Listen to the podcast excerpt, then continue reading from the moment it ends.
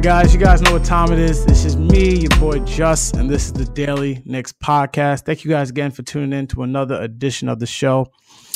Make sure you guys subscribe to the actual podcast and make sure you guys check out all the things on the Daily Knicks website throughout the week, talking about all the big Knicks topic. So for the first time ever on this pod, I'm not talking to myself. Uh, I have someone who you guys probably should follow on Twitter, who's very well versed in how much the Knicks suck over the past couple of years. Um, this is my newly found acquaintance, John Macri. How are you doing today, sir? Man, I'm I'm doing good. I'm uh, I'm honored if I'm if I'm like your first guest on this thing. That's like I feel like I should I should get a, a commemorative stamp. Or well, don't worry, we can give you a nice little clap. That's the only thing we can afford. That's fine, man. I'll take a clap. It's, it's the best. Go. It's the best thing I've gotten today, so it's all good. Uh, it's all good, man. Uh, so yeah, so we can just dive in since I know you you have a, a short period of time with us. Um, I, I kind of want to go back a couple of weeks. Um, I'm assuming you read the uh, ESPN article with uh, James Dolan with Ian O'Connor about kind of like the yes, yes, yeah, yes, I did. Gave the magnum opus of uh, the state of the Knicks, and I want to start there because everyone knows that this season now that we're just starting 2019 um, is all about developing, potentially getting a free agent, and Kristaps getting his knee healthy. But everything agree with that, yeah. Yeah, so everything is gonna always start at the top, and that starts with James Dolan. I have been um wary of him, but I've always been concerned about his actual impact on the team, positive or negative. Uh my question to you is after you read it, because I read it and I have my own feelings about it. Did you think that article helped the Knicks or did nothing for the Knicks? Um, I actually I think that's a really good way to phrase the question. Um, I I don't think it did anything. Um, I look, I'm not going to sit here and pretend like I have any vast amount of inside information, but you know, just kind of talking to people around the way over the the last you know several months that I've been kind of doing this stuff, and you know, getting the chance to kind of talk to people here and there, and just getting a, a sense of things.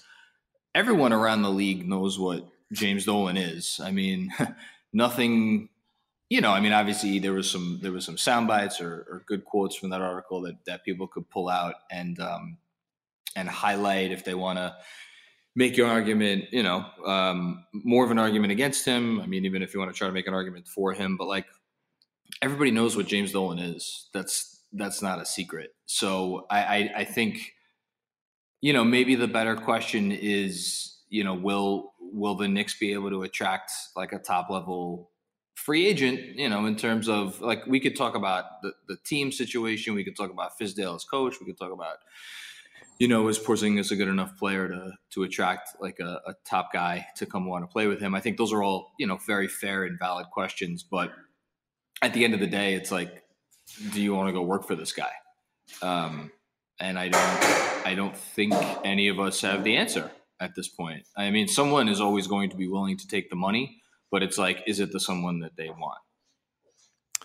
Yeah, I, I definitely do agree. So when I read it I was I was on the train. I was going to work or going to an interview about a job, and I was sweating at the idea of working somewhere, and also sweating at the idea that this man really might run this team for the rest of my adult life. Um, he might. Yeah, I know. Um, I'm just the thing that frustrates me is well, the, the first thing is that the idea that he is a bad owner, right? I've always questioned the idea of what makes a good owner. Is like a good owner just someone who doesn't do anything, or is a good owner just a guy who's just like a lackey? Because to be honest, I don't think most NBA fans know who their owner is at this point. And like it comes to a place where like, listen, it's New York, everything's blown up. But like just I guess now seven years ago, this is 2019, they were booing the owner of the Golden State Warriors in 2012. That happened. You can Google yeah, that. No, I, I, remember it well. At the, uh, I think it was like the Chris Mullin retirement or not the Chris Mullin retirement ceremony, or maybe it was Mullin. Uh, it was some Jersey retirement ceremony. I remember they booed him at halftime. Yeah, and they booed him, and it's like now you know, seven years later, they think he's the best owner in the league.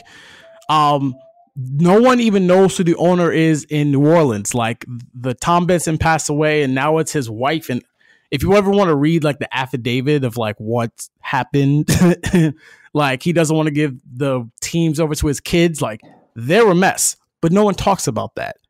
And it's like things. It's it's little things like that. Like the owner in Memphis, it was like he It's basically a- had to. Yeah, it's a disaster situation down there. It's like the, the ownership is going to like change hands at some point. Yeah, it's crazy. Yeah, so my overall point is like I'm not defending James Dolan. Don't get me confused. But I don't see how that is the number one reason that a free agent won't come here. I can think of a lot of other reasons, but and I'm not saying he isn't a reason, but for him to be painted as the reason no one wants to come here, I've always thought that was kind of overblown. Um, I- I'll say a couple things. I think back when he was meddling, let's say, in what what the day to day operations of the team were, Yeah. I think I think that was there was a better argument to be made then that um, a a top flight free agent wouldn't want to come because you have to worry about well, you know, even if I trust the let's say the president of the of basketball or if I trust the general manager to make the right decisions that'll impact my career, how do I know that you know Dolan's not going to come down from the top and and just like interject and screw things up? I, I think now that he has ostensibly been out of, of the day to day basketball operations for, you know, other than firing Phil Jackson, I don't think he's made a basketball decision since he, um, I forget what, what the what the order of operations. I think the last thing he had input in was uh, ve- essentially vetoing the Kyle Lowry uh, trade that would have Yeah. would have sent Shumpert to to the Raptors. So he's out of it. So I think from that perspective, yeah, I, I, I would say maybe it's overblown a little bit, but I, I think at the end, here's what can't be denied. Like, and I, I talked to Howard Beck about this on my my podcast for you know close to an hour. Like, there's a culture inside the Garden. Like, it, it, you could. If you could write 10 words about it, you could probably write 10,000 words about it. But I don't think anybody in the NBA needs to write about it because it's everybody that's in the league kind of knows what it is. It's, and I, I can't even put words to it because I'm not there, but it seems to be very distinct. And it's like, you know, that's your working environment. Now, if you're Kevin Durant and you have a whole kind of team of your own people that are behind you and, and you're, you know, you could kind of isolate yourself to a certain extent and do your own thing. Do you care about that? You know, sort of working culture, so to speak. I don't know. Maybe he does. Maybe he doesn't. Um, but you know, just to what you were saying before about like these other other ownership situations and whatnot, like I, to pretend that it doesn't matter, I think would be foolish. But also, you know, like look, Dan Gilbert is the owner of an NBA championship. Like, uh, Yep. find find me a worse owner in sports than Dan. I mean, you know, I don't know. Parse your He cussed out his own player, then his player came back to him. no, I mean he, you know, he got and, and why did he get a championship? Because he was lucky enough to have the greatest player of all time or second greatest player of all time, uh, be And born- multiple first overall picks. yeah, and be born in his state, and and he won the lottery several times. Guess what? If the Knicks win the lottery and and draft Zion Williamson and Kevin Durant um, is like, you know what? Um, I kind of want to play with that kid. Then it's not going to matter that James Dolan owns the team. I mean, maybe it will at some point, but um, I yeah, it, is it probably a little overblown? Yes, but I can't I can't sit here and say that it, it's like it's meaningless just because it's like if there's that much smoke and there's a lot of smoke about J- James Dolan, I mean, it, you know, there's some fire there. Yeah. No, I, I definitely agree. And like the whole, I don't know if you saw, but Stefan Bondy, he wrote, writes for the, I think it's the Daily News. He yeah, got he, I know he got booted from the. Well, I don't want to say booted. It was his invitation was not sent according Yeah. to what was, yeah. Exactly. And listen, I I did a little intro thing on my podcast when that happened. Like I'm I, look, anybody who reads anything that I've written or, or listens to me, I'm like me and Bondi uh, are, are not exactly on the same page. Mhm. Um, but like that's a like you shouldn't do that. That's like yeah, you bad- can't do that for people, even if it's not, um, Yeah, it's just a Yeah. bad look. Um, so speaking of that media, so I kind of want to transition to this uh, idea. I talked about this on my last pod a couple of weeks ago before the holiday season, and I feel like there's a a stark difference between how the team is covered by the media and how the team is looked at on Twitter, or I guess people just not in that traditional sense of like the media. What I mean by is this Enes Kanter, right? Obviously, this past week has been pretty bad. You know, first got benched for Luke Kornet, didn't like it, tweeted out the emoji. Fine. He did that the first time he got benched. Second time Utah, where they got absolutely clapped um, in the first 20 minutes of the game, basically unloaded the clip and basically just said, Why am I doing this? Blah, blah, blah, blah. Yep. Then lost to Denver. He basically goes and talks to Scott, Pierre, Scott Perry about not wanting a request, but wants to know what his role is on the team. And I've read so much on like the actual like news feeds that you would think that we were like doing what we did to Carmelo Anthony three years ago to Enes Kanter. it is my I'm I'm going to lose my mind about this. He's not a good player. He's not a good player on not a good team.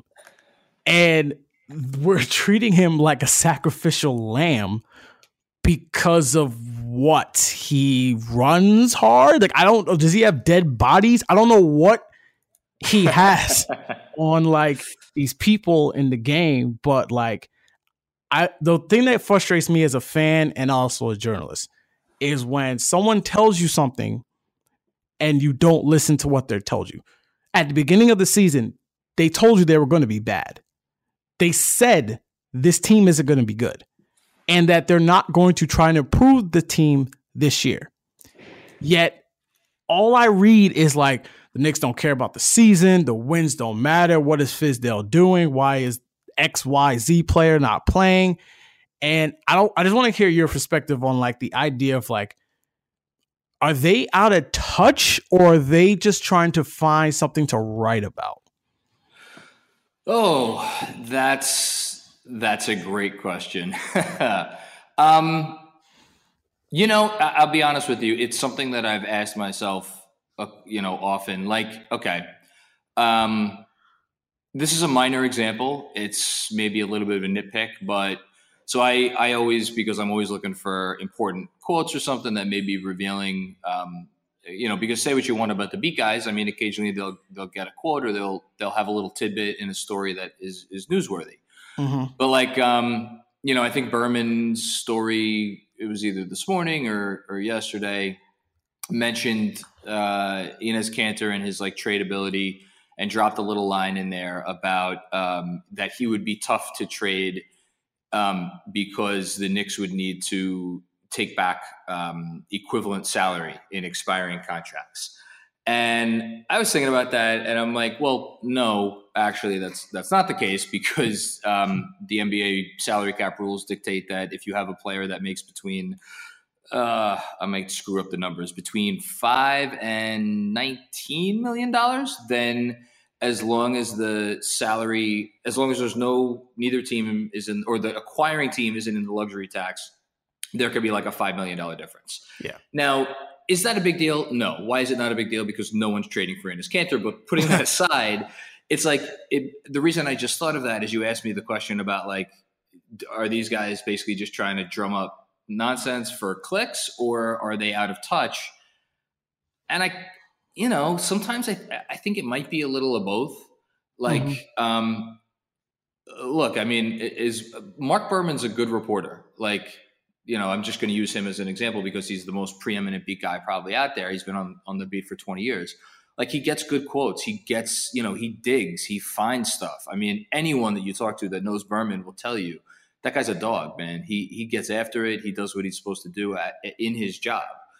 Is he worried maybe about the minutia of of like the fact that um, Kanter's, uh, you know, like his uh, the statistic on cleaning glass showing that for every year of his career except one that he's essentially cost his team like several wins a year. Yeah. Is Berman looking up those statistics? No, I don't think Berman's looking up those statistics. I don't even know if he would know what those statistics mean.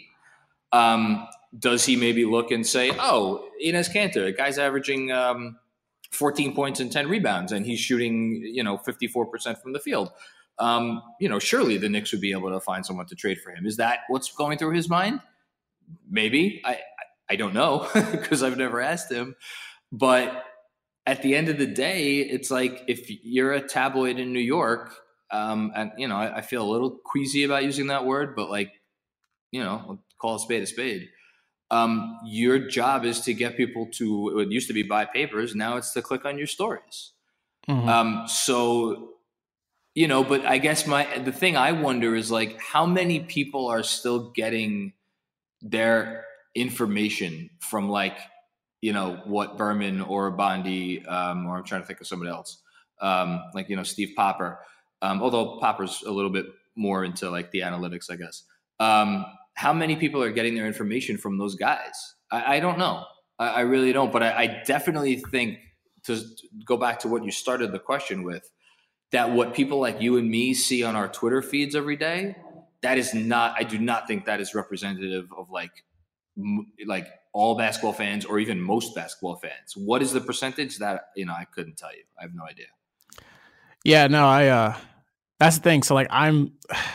I guess. I guess my overall thought was just like, like you brought up a good point. Like, I can see the the concept of quote unquote the other side of the of the billing, but my and I, and I'm not saying that the beat writer should be I would say lax towards the team. Like the team's what nine and 27, 9 and 28, something like that right now.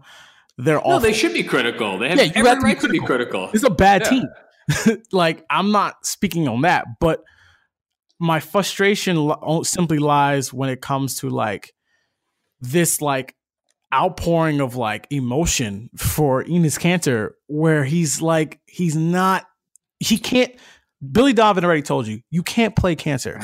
this was said, okay, not by the Knicks, by another team who's what the second or third best team in the West right now. The same coach just got a contract yeah. extension. So no, but you, you know what Kanter is? He's a good quote, and he's a, yeah. he's good for a story. And think about it. Put yourself in in one of their shoes. Like, what's your prior? Like, you're aren't you aren't you going to be more naturally inclined to side with the guy? who makes your job easier? Yeah, I guess that that does make sense. I mean, I'm I, listen. I'm not ultimately as much as I may question the uh, let's say journalistic integrity of some of the guys who cover the team. I they like they're not going to ever report anything that's false. They're not going to ever report, you know, um, rumors that they say are sourced but aren't sourced. I mean, I like if they say they have a source, I believe them. They have a source. They're not out here spouting complete nonsense. But I think as you've been kind of dancing around, phrasing has power. Like the way you put stuff out there has incredible power. Words have power. And to like, yeah, the way you the way you like phrase that whatever's going on with Kanter right now, that's going to influence people's opinion. And I, I listen, I, you you're annoyed. I could tell. I'm annoyed too. I get annoyed by the same stuff. I just I don't know. I try not to let it get to me. Yeah, for real. It's not. uh too much. So all right, so next step down, I guess, is obviously um the overall arc of the team so far. And I guess from my perspective is I've I've had it's you know it's a young team, so there's going to be ups and downs, and there's players that I I guess I'll just do a quick rap fire because I know you only have a few minutes left with us. Um, sure. On just like who I've seen, and you can comment and let me know like if you agree, disagree, or what you felt. So let's just start with Frank, your favorite player. Uh, so Frank Ntilikina, and I, and before we start, I'm on your side. I'm actually a, a, supporter of him. I'm not one of these demigods who doesn't believe in him. Uh, I've as much as I've defended him, as much as I've uh, like some things that I've seen from him, I have been overall disappointed in him in the sense of that he's it's not it's not the development of him like his actual game uh because if you actually look at like the actual his game like just the just the what he does on the court i've actually seen some improvements but it's his mindset that has drive me up the wall It's like if I could take Mudiay's brain and put it in Frank's body, I feel like I'd have a top 10 point guard. But you can't do that. And so like his lack of aggression is driving me crazy. Uh, but I'll let you kind of give your falsetto on uh, no, but Frank's I, play. I, I, I think it's, but I think that the way you phrase the question is is what makes him potential. I think in a lot of ways the most divisive. I mean, I know I know Carmelo was divisive in his own way, but I think Frank's even. I, I don't want to say he's more divisive, but I think a part of this also too is that he was he was Phil Jackson's last pick, and that Donovan yeah, no, it, is playing. There's a lot of things that go into like yeah, yeah.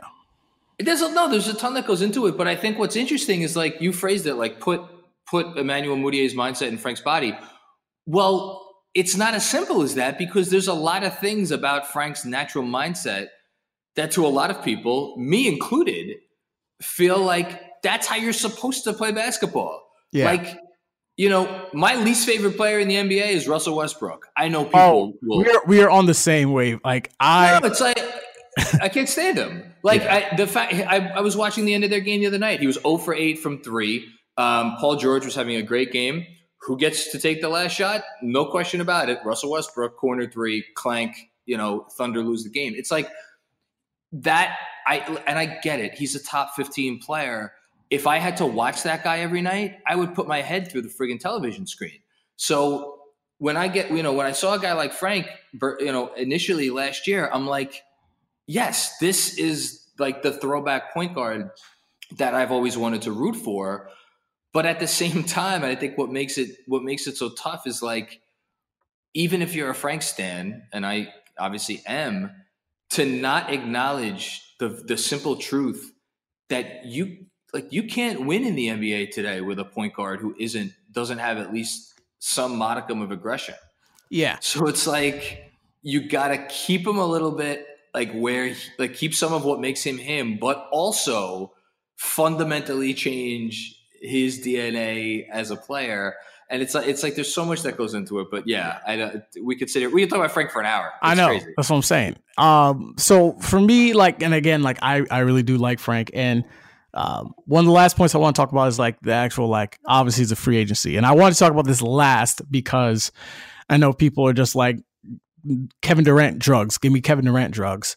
Um, I just want them to like understand it. Like for me, I don't know how to feel about it because on the one hand, yes, would I want the second best player in the league to come to my team? Obviously. Um, would do I dream about Kevin Durant hitting a game winning shot in, Ke- in LeBron James' face to win the championship every night? But I can't think of a way for him to come here.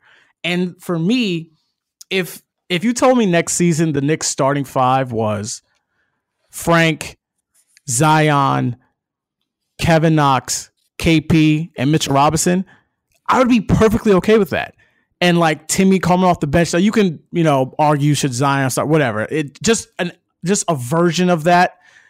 I would yeah, be sure. okay with that. Some some combination. Yeah. yeah, I would be okay with that with no KD because I I just think like I get a lot of heat obviously about KP. I'm in a lot of group chats where like you understand people hate the Knicks for whatever reason.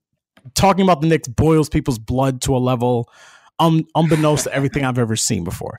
It's it's New York. Yeah. So everyone hates everything. So I can say anything positive about the Knicks, they hate it. But if Kevin Durant doesn't come and they sign nobody, I would be perfectly okay with that because everyone I just named you is under 25 years old.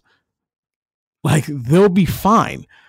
But again, like I'm just afraid of the thirst and that oh, we can't get Kevin Durant. Let's get uh Tobias Harris. He's from New York. It's like that would be the worst decision ever. Um, I, I I completely agree.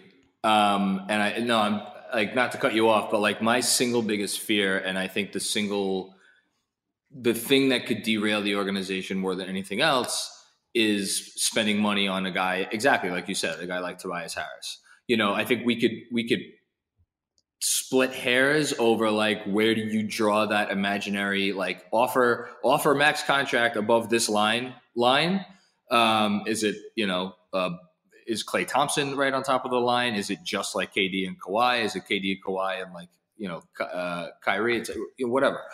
But like if they like the odds are that they that Durant will not come here. I mean, it, that's if he comes, great. But that you know the odds are the odds are against it. I would say at this point. So.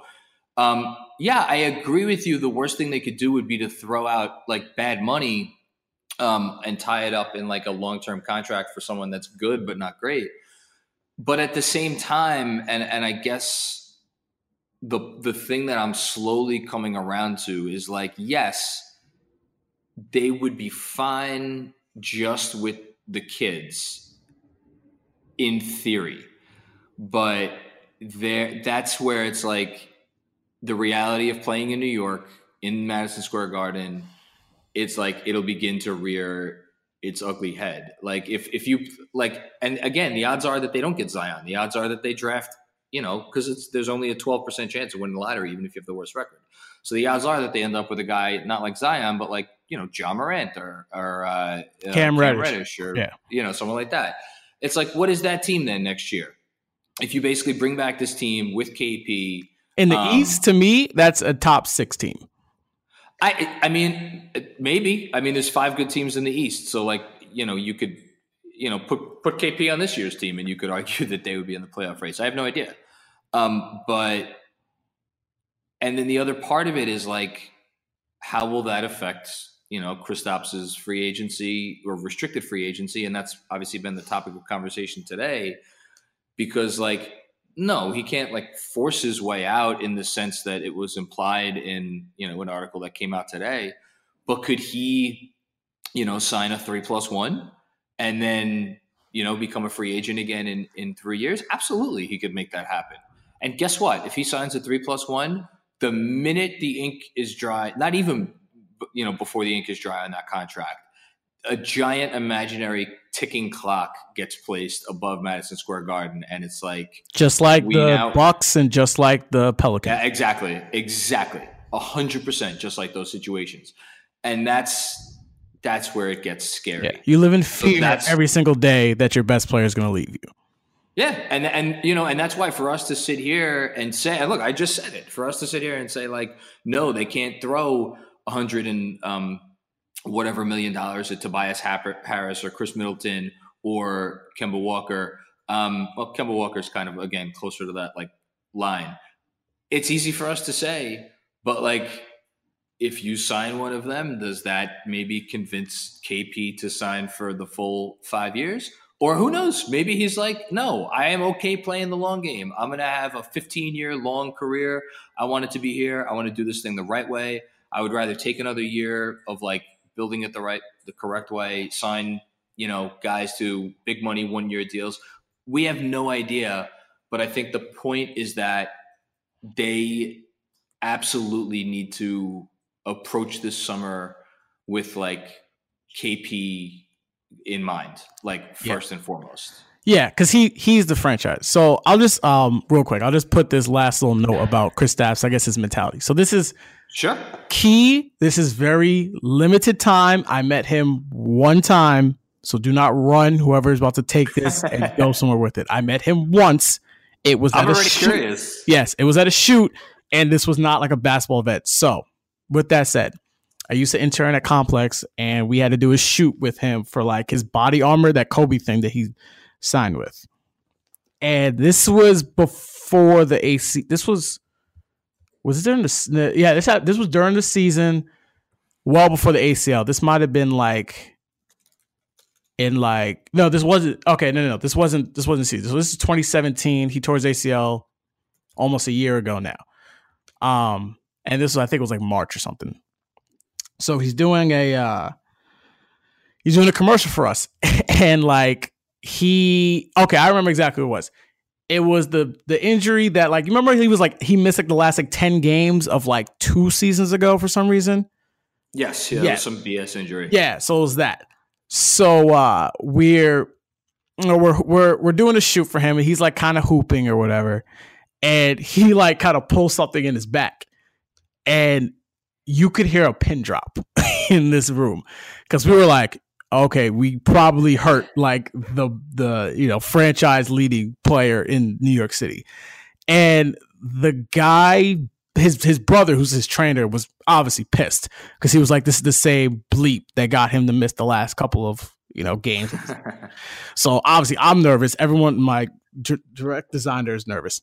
And the guy was like, "No, I'm fine. I can keep playing." Mind you, he literally looked like he like hurt himself, and we were like, "Okay."